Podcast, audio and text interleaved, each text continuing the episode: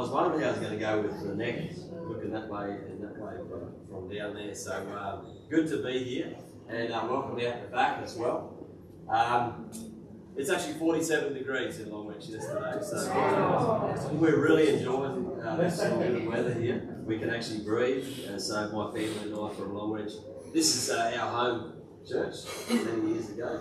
A lot of new faces, but uh, a lot of familiar uh, faces amongst you all as well. And uh, always an honour just to share God's word um, with you.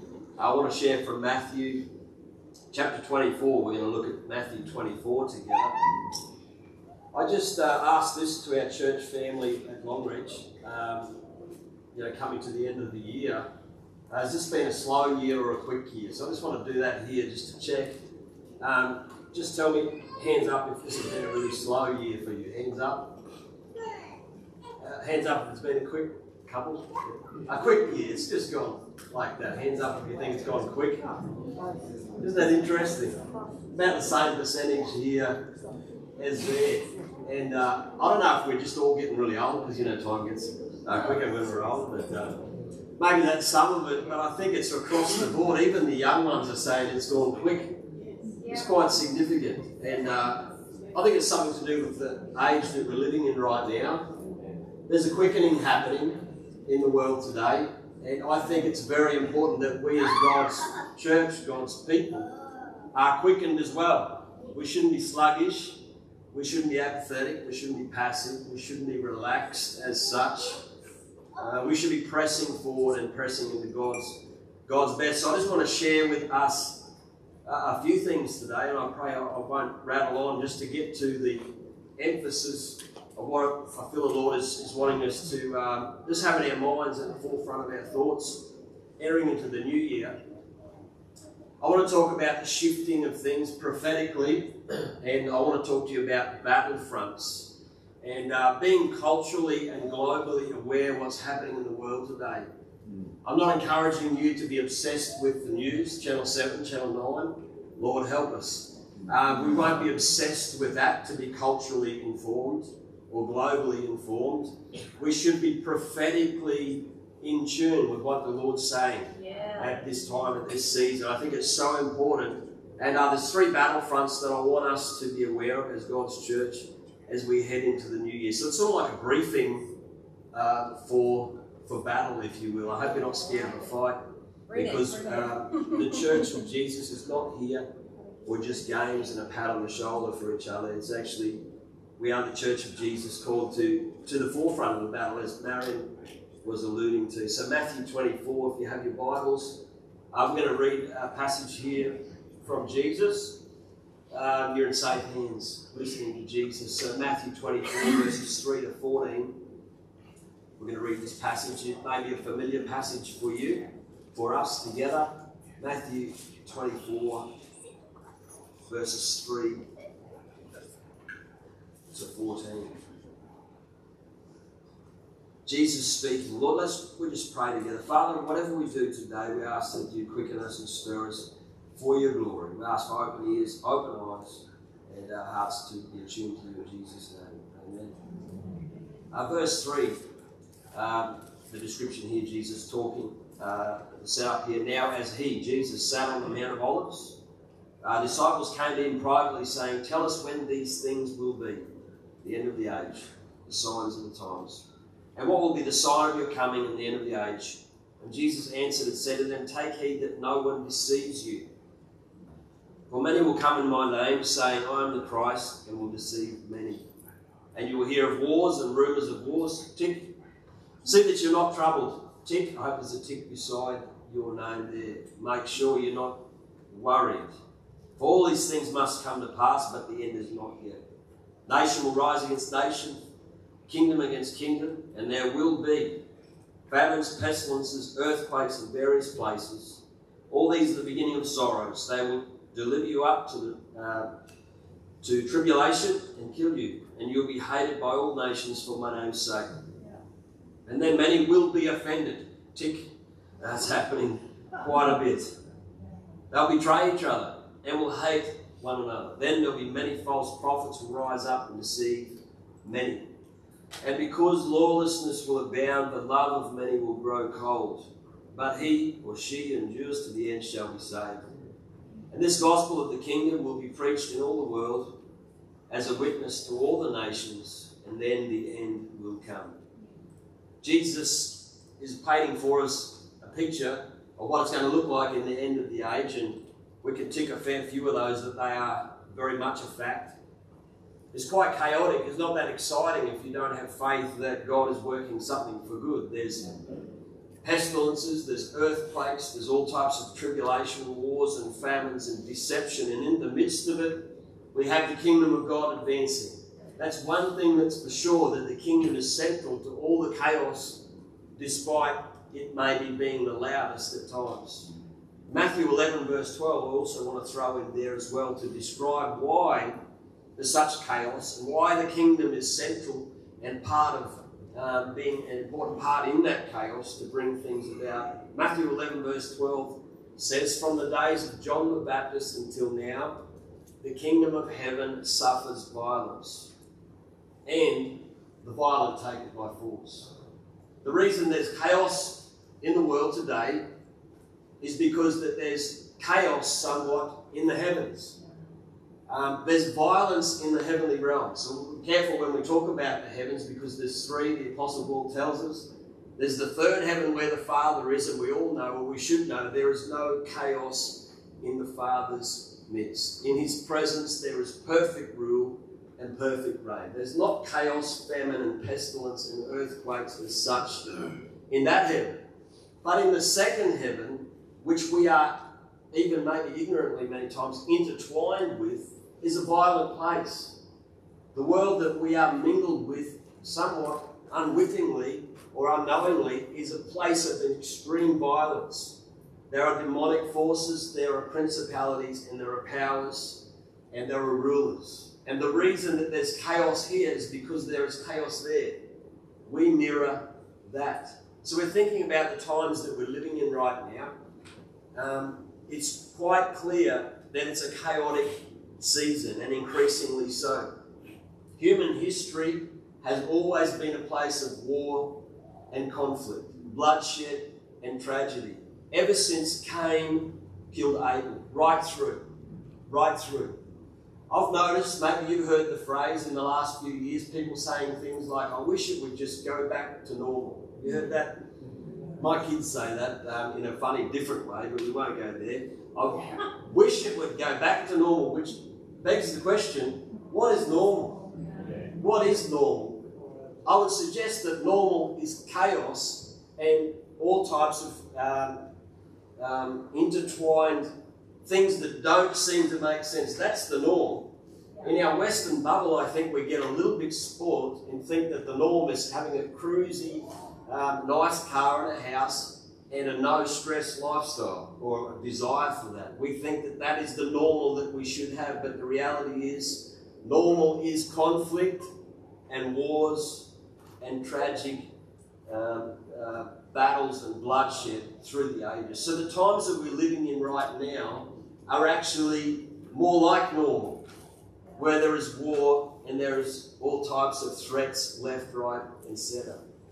We think about peace and the desire for peace. It's a great desire. It's a noble thing to look for peace and desire peace and to dream about peace and to want peace. But I find it interesting that Jesus, the Prince of Peace, never achieved world peace. I know it's a nice thing to say at the beauty pageant for the lady uh, looking for first prize. I'm going for world peace. That's cool, it's noble, but it's never going to happen in this age. Even Jesus, the perfect man, didn't accomplish world peace because guess what? He didn't aim for it. This is an age of war. It's an age of battle. It's, a, it's an age of conflict. My Bible, and I think you'll find it in yours as well, in fact, I know you will, in Luke 12, verse 51, Jesus says, It's hard to swallow. Do you suppose I came to bring peace? Not at all. I came to bring fire and I came to bring division. Absolutely, he, he brings peace to our heart, but he is not bringing peace to this world because there's an agenda to put Satan under our feet as the church It is finished, but in this age it's still being outworked.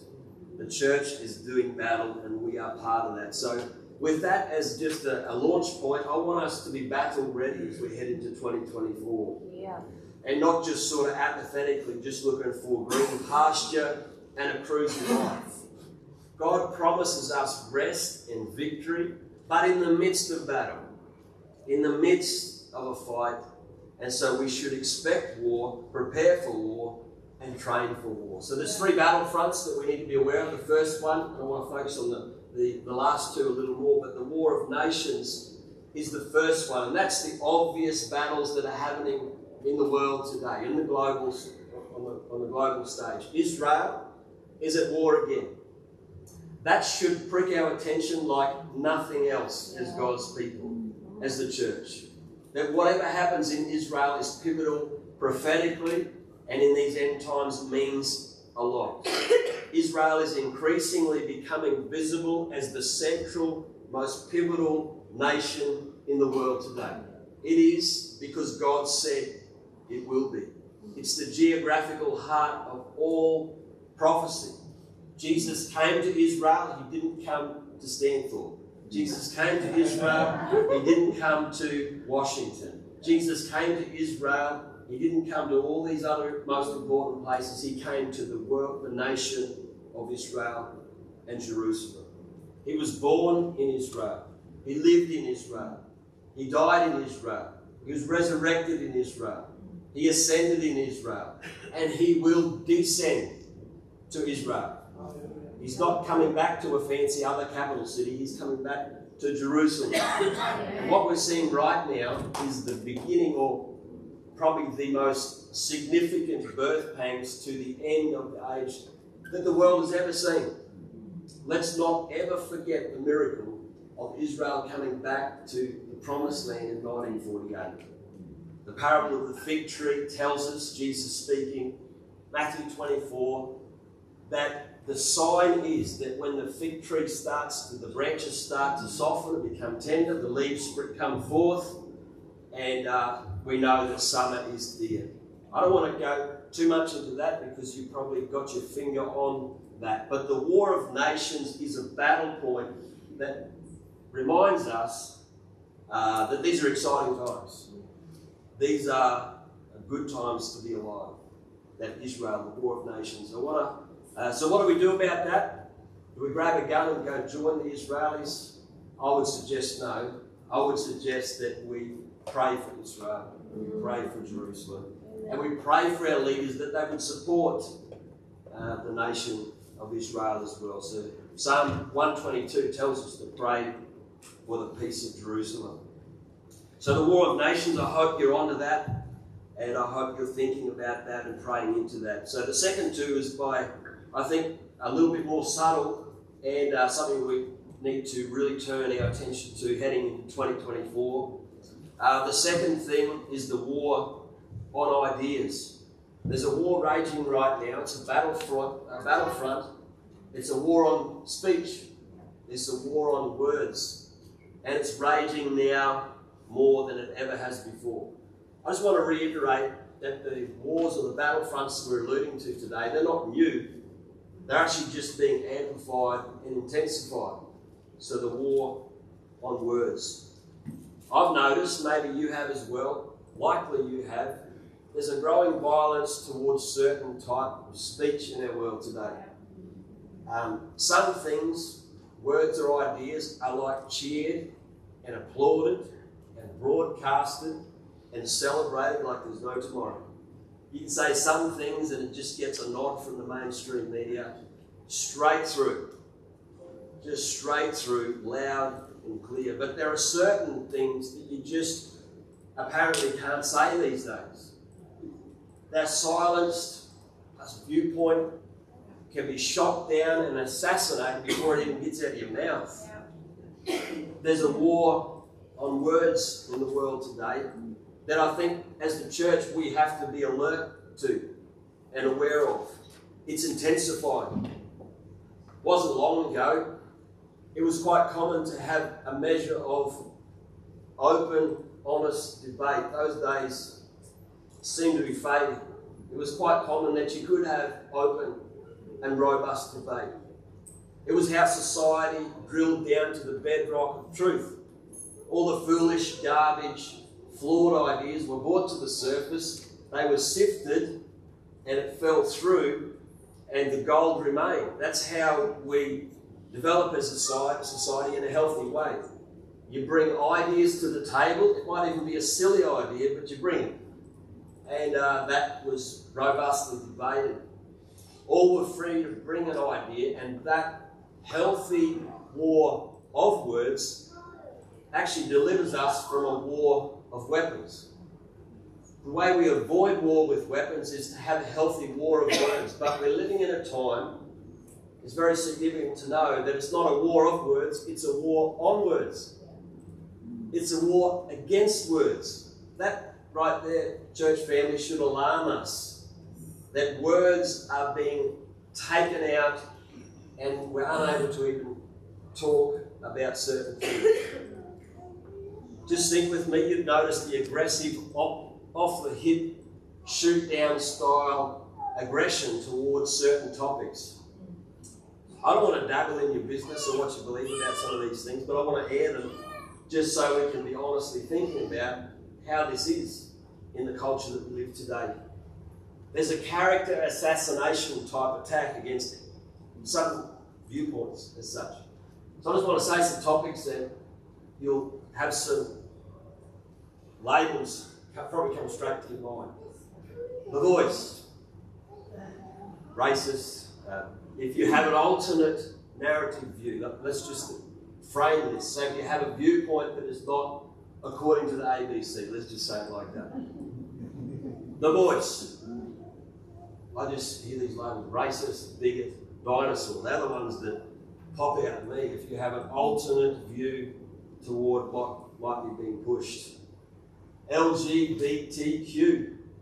I have an alternate opinion about that other than SBS. Um, homophobe, transphobe, and there's other ones as well, we know. Uh, climate change.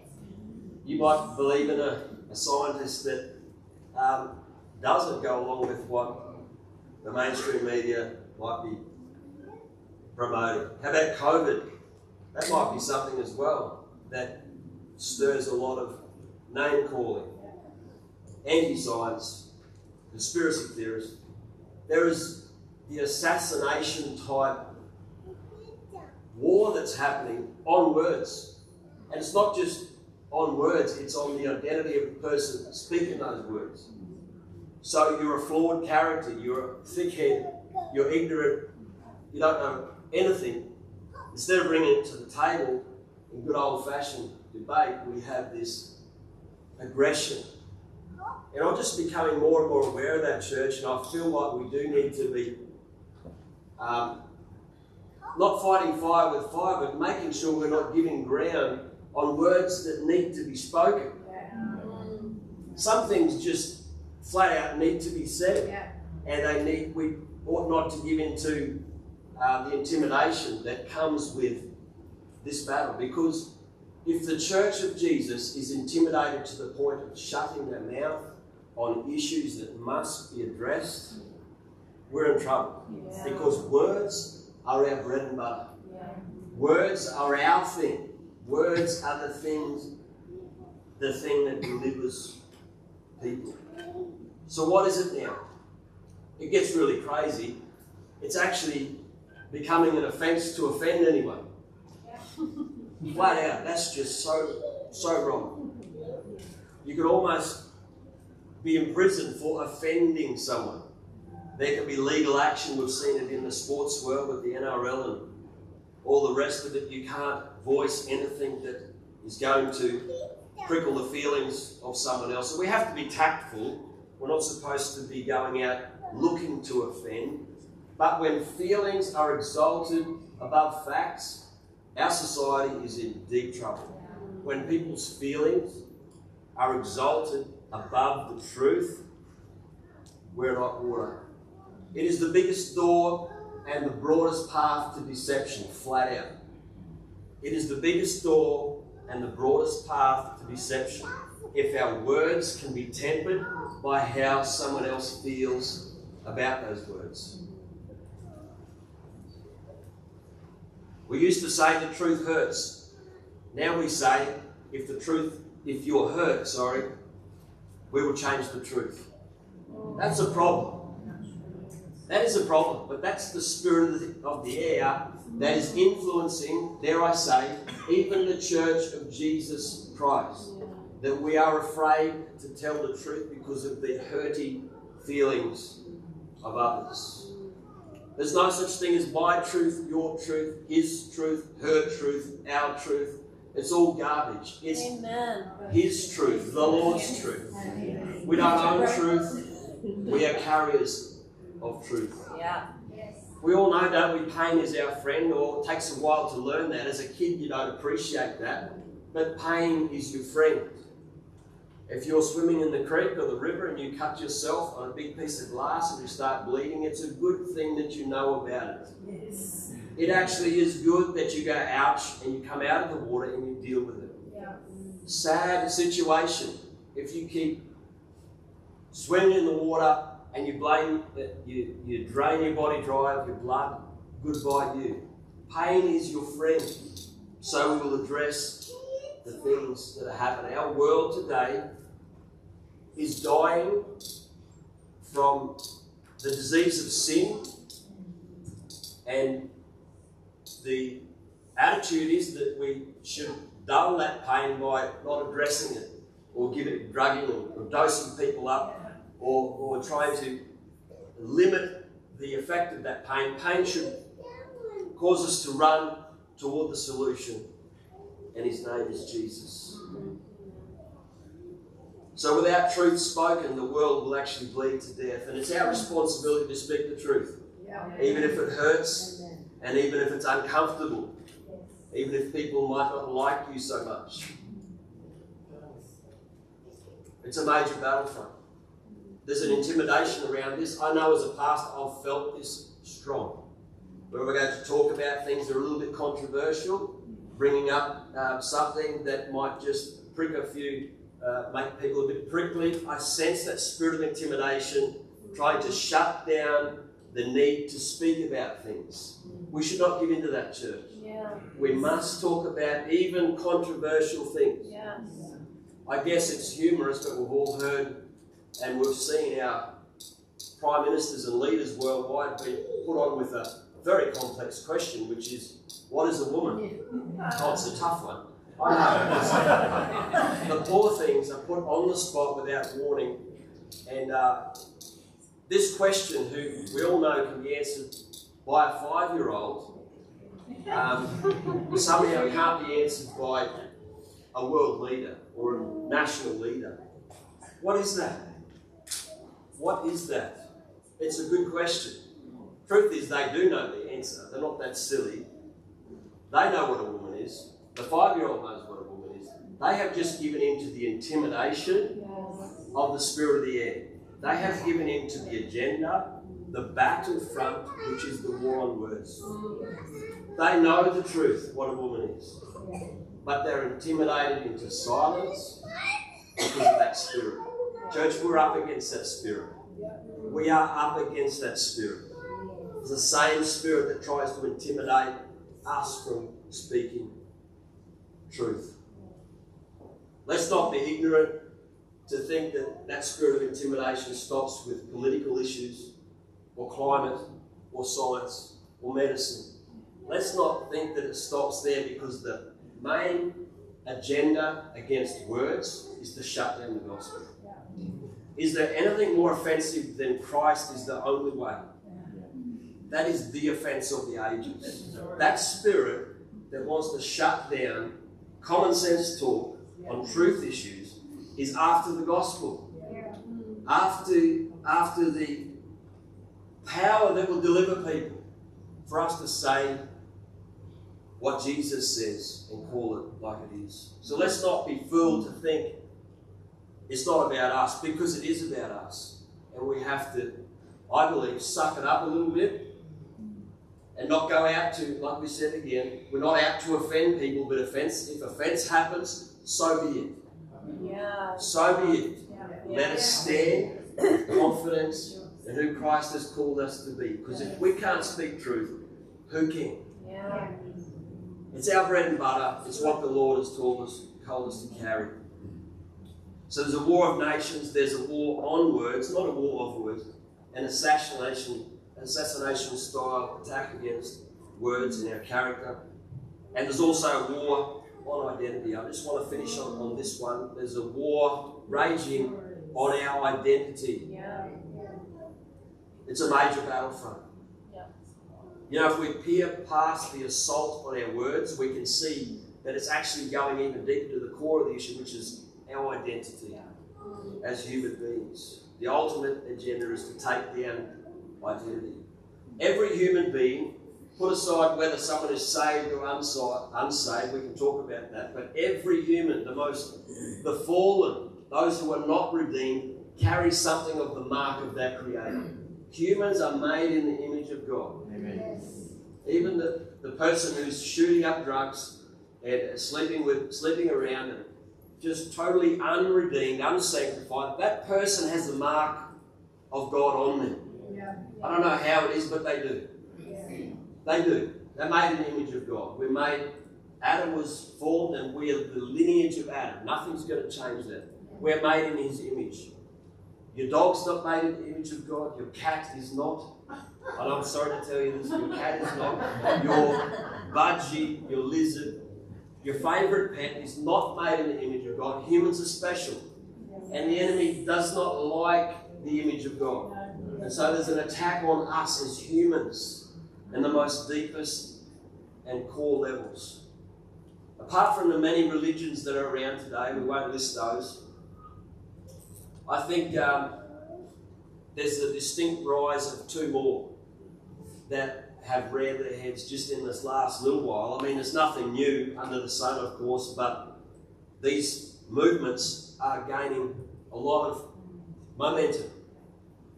And uh, they have quite a following and they stir passionate devotion.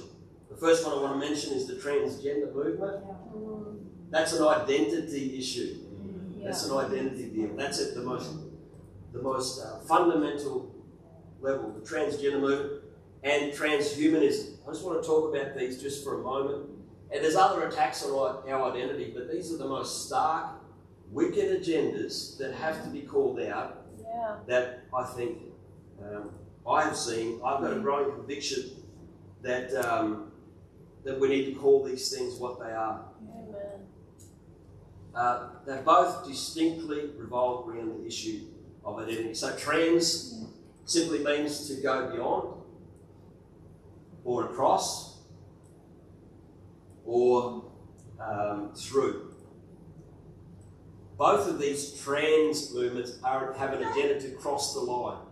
Or just to, to paraphrase in a way that even makes more sense, these uh, movements are about blurring, mixing, altering, and merging. Trans, both of them are trans. Let's look at first the transgender issue. Now, transgender, apparently now, uh, there's more than two genders. I know, I know. It's hard to believe, but apparently there is more than two genders. There's multiple options. You can go across, you can go beyond, you can go through what is fixed, and you can enter a stream of fluidity. We can cross over. It's trans. It's a trans situation. It's a trans world.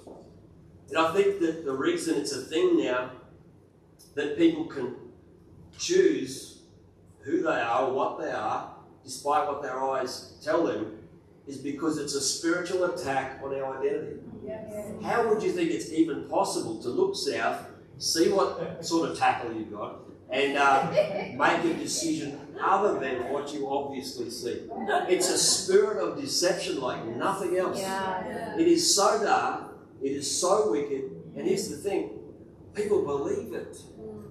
Genuinely believe it. Deception is so rampant and so hectic in our time that it's hard to believe. Well, that's the thing about deception, isn't it? It's so deceiving. That's the problem with deception. It's an amplified crisis in our time because there's an intensified attack around our identity.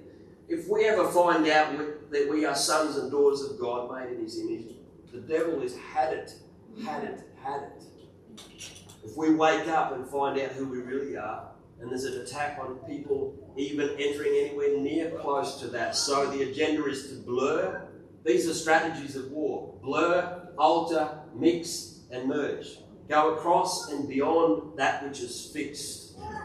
It used to be, some of you older people would have heard the, the terms tomboy and sissy. It used to be that a girl who sort of liked to rough it or play in the dirt was a tomboy.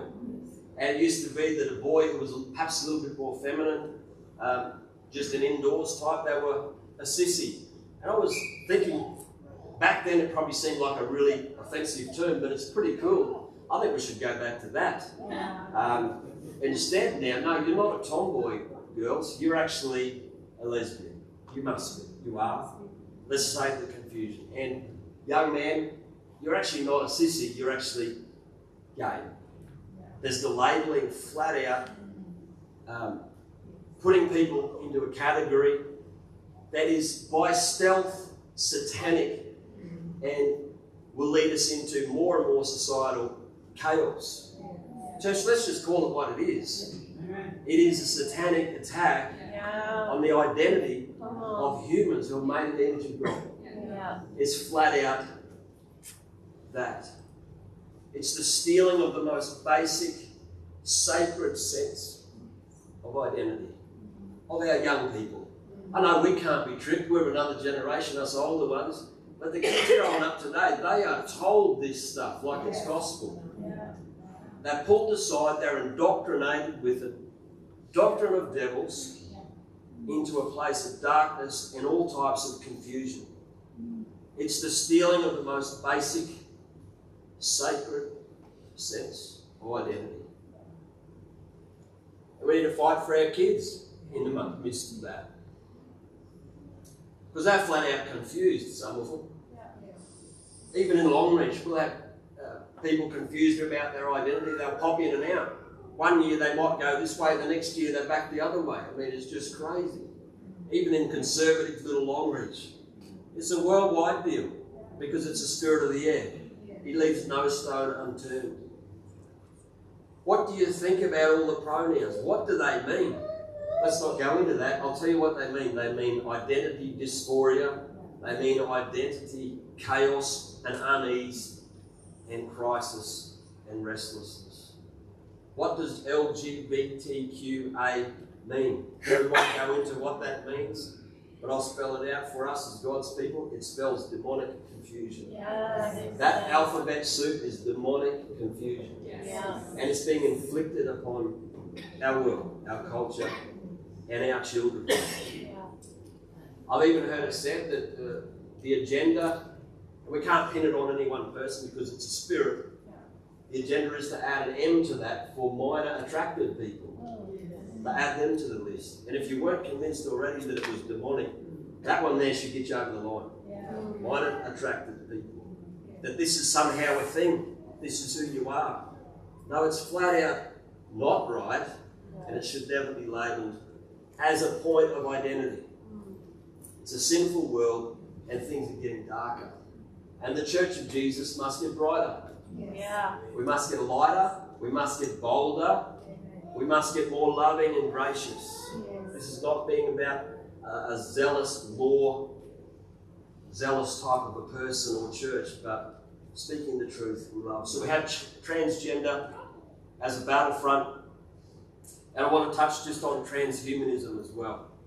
And uh, the same thing, trans, it's to blur, to merge, to mix, and to alter. So this is an attack on our identity as well. And I think it's a little bit more subtle. You can't trick us maybe with the transgender stuff because it's it's so far out there. But the transhumanism is actually much more subtle, and it's happening, I think, many times with us unawares of the real agenda with it. So trans is go beyond and go further and go across. So transgender, the, the pointy end of transgenderism is to, with the medical procedures, to change our, our features. But the pointy end of transhumanism is through the means of technology.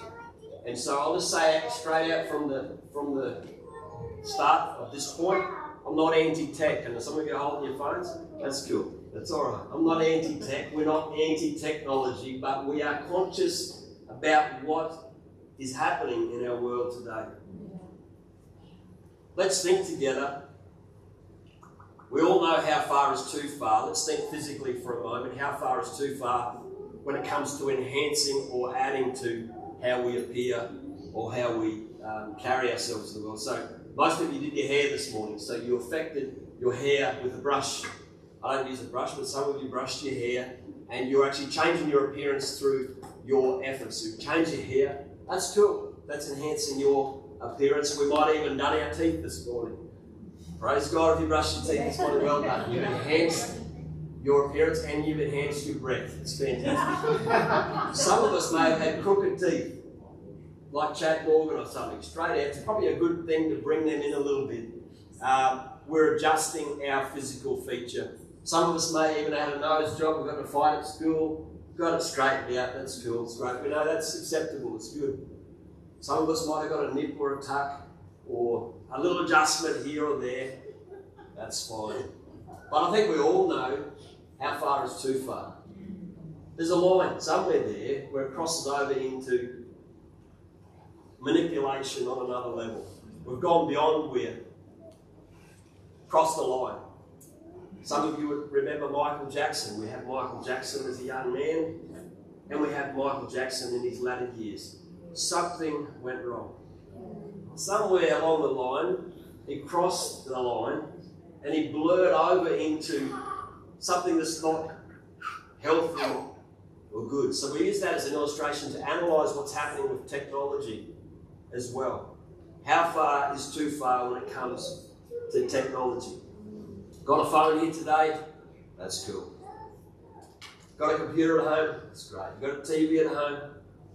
All of us do, most likely, most of us. Some of you are highly enough to throw your TV out. I'm not there quite yet. Um, we have acceptable technology, and we've been immersed into this. Let's be honest, it's just sort of happened like a frog in water um, us older ones can look back and see how we've just been merged into it. We've, we've sort of grown into it. It's, it's, it's grown on us as such. But the other generation, they're just immersed in it. They just think it's just normal, normal, normal. But it's actually happened to us, and we've got a little bit more of an analytical view on it. So we have the phone, and most of us have embraced that technology.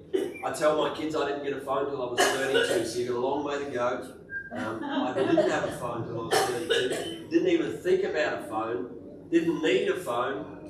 But kids these days are, are looking for it, and our kids won't have to wait until 32.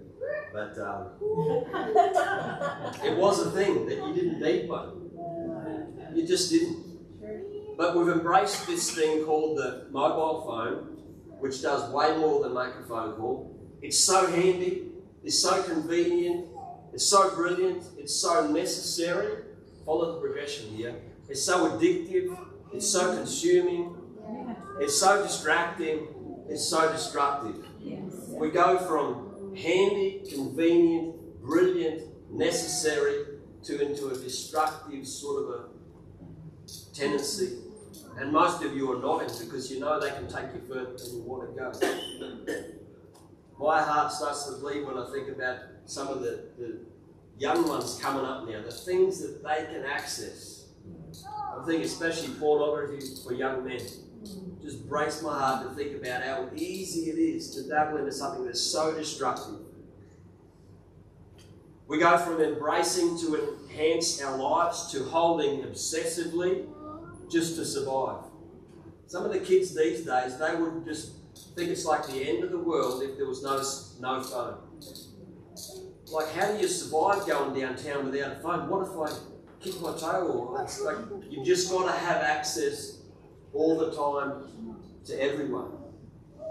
But it's happening right here and now under our noses. This dependency that is going maybe into the realm of a little bit too far. We're at the risk of overreaction today I would suggest that there's an unhealthy merge and mix happening before our eyes. It's not all innocent and positive. It's not. It's not all innocent and positive. And the distraction and the addiction is in essence part of the transhuman agenda that's happening in the world today. Some of you might still have the flip phone.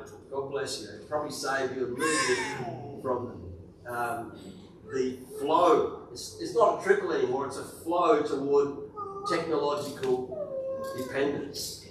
To the point of you might think I'm a little bit fruity, but that's okay.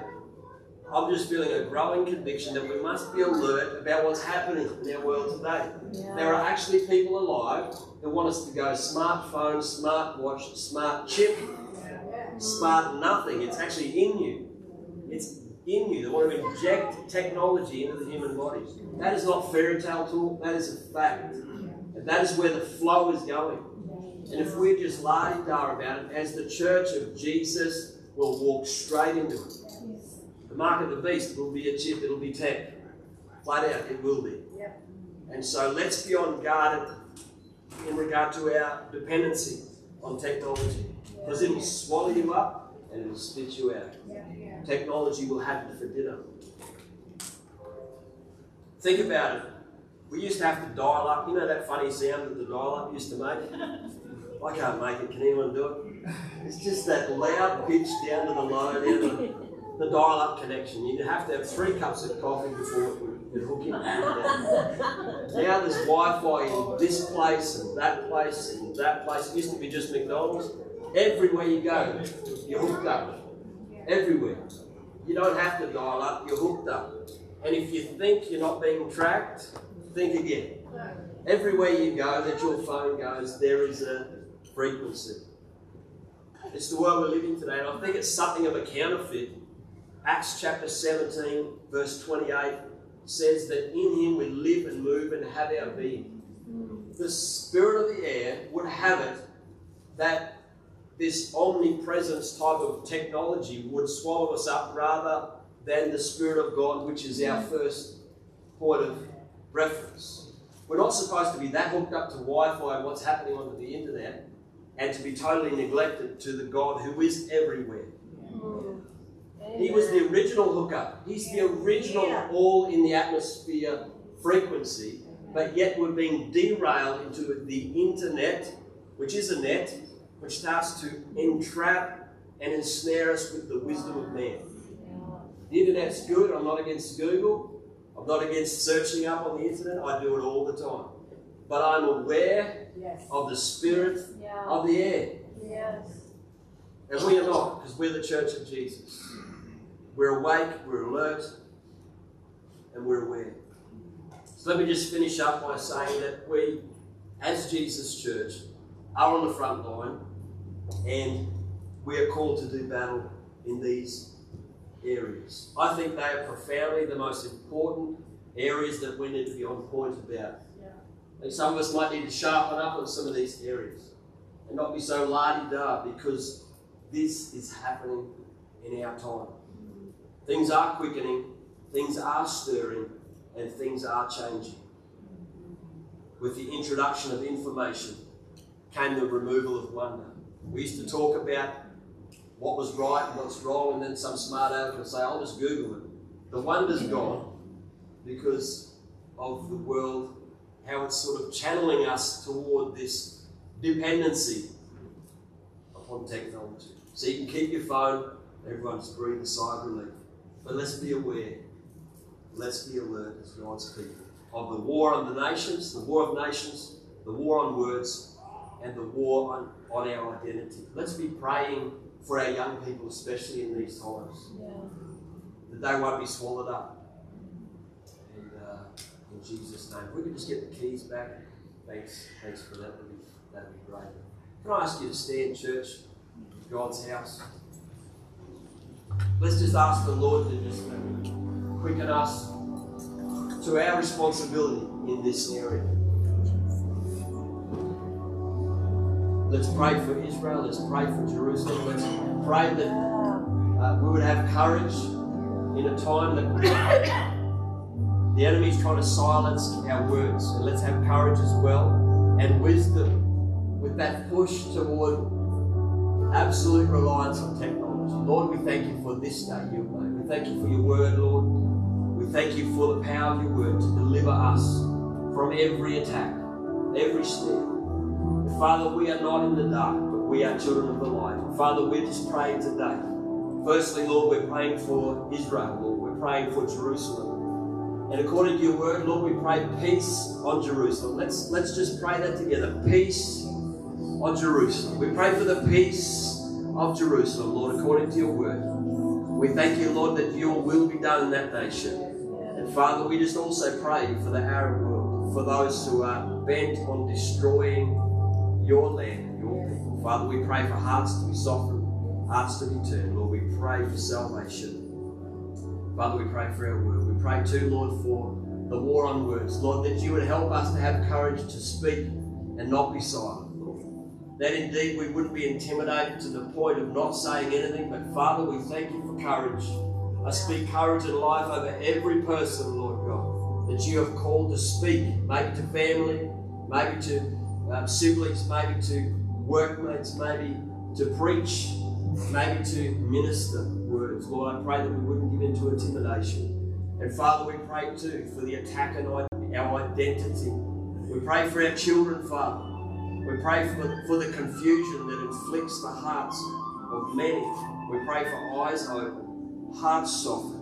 We pray, Father, for the intervention of your Spirit. We thank you, Lord, for delivering us from the blurring and the merging and the altering and that fluid, um, that fluid um, doctrine, Lord, to take us away from what is fixed. Lord, we pray for deliverance. We pray for salvation. Thank you, Lord. In this place today, maybe you haven't made a connection with Jesus.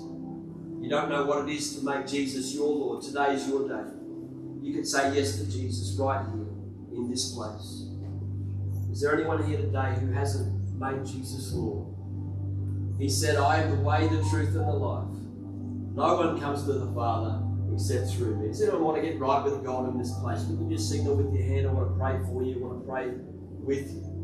Anyone want to say yes to Jesus today? Say, I give you my life. It's as simple as this Jesus, I give you my life. If that's you today, just say this Jesus, I give you my life. Even if you didn't raise your hand, Jesus, I give you my life. Take my sin.